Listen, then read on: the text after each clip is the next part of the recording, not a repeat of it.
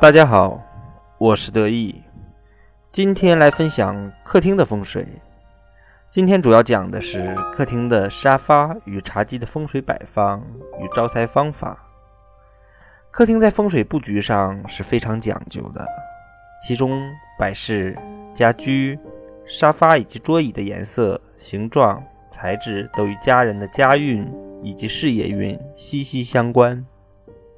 比如沙发最好是用一套的，不要用单个的沙发或者两种沙发混搭使用。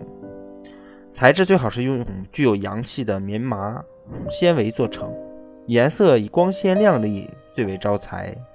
如果你在客厅放一个大理石的座椅，虽然易于打理，但时间长了就会产生煞气，因为大理石是阴气极盛的材料。接触久了会让人心神不宁，横生是非。可以在大理石上做一个棉质的坐垫来化解这样的不利。沙发的摆放也是很有学问的。沙发摆放的好坏主要看长沙发与墙的关系。长沙发它是代表家里的主人，必须靠墙放，则有长远的靠山，否则会影响主人的财运。如果沙发后面没有墙，也可以放置柜子。必须要做到沙发有靠，沙发背后是不能有水跟镜子的，鱼缸、风水轮等与水有关的物品也不可以放置在沙发的后面。另外，如果你想让客厅变得宽敞，可以选择将镜子装在沙发的侧方。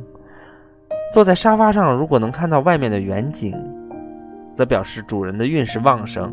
如果无法远眺，可以自己种些花花草草去弥补。如果你想坐着招财纳气，那么你就得善待你的沙发了。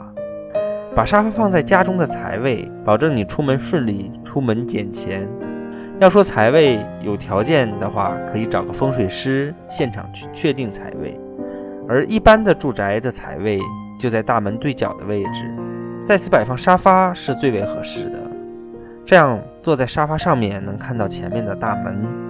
如果沙发背对着大门摆放，这就意味着你要犯小人了，也就是说，会有人在你的背后说你的坏话了。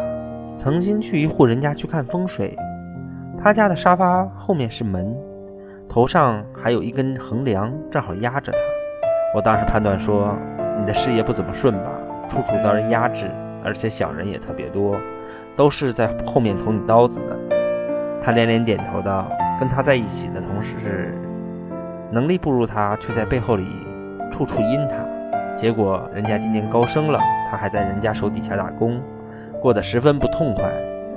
这其实就是横梁压顶与背后有门所带来的运势上、风水上。再说就是茶几的选择，一般开运的茶几都是用石材或者玻璃做成的，象征着权势的稳定；而金属材质的茶几不宜潮湿。如果镀上黄金色，也是十分招财的。茶几现在以长方形、椭圆形为佳，而带尖角的菱形最为不宜，更忌尖角。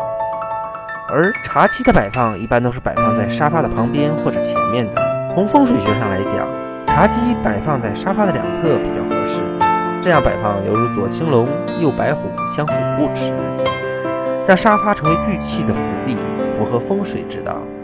由于茶几的摆放取决于沙发的方位，如果茶几摆放在西北角，则代表男主人的事业根基稳固；如果在西南角，则阴气旺盛，说明家里是女主人掌权。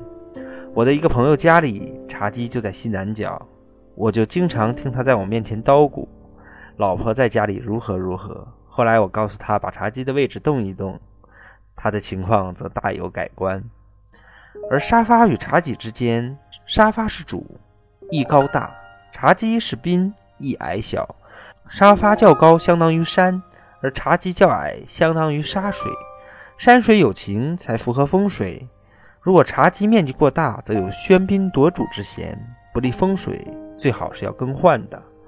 放在沙发下面的茶几，以低平为佳。茶几的高度是不能过膝的。今天德一说风水就到这里。如果有什么风水问题，可以在评论中提问或添加得意的微信二八八二五八八。我们明天见。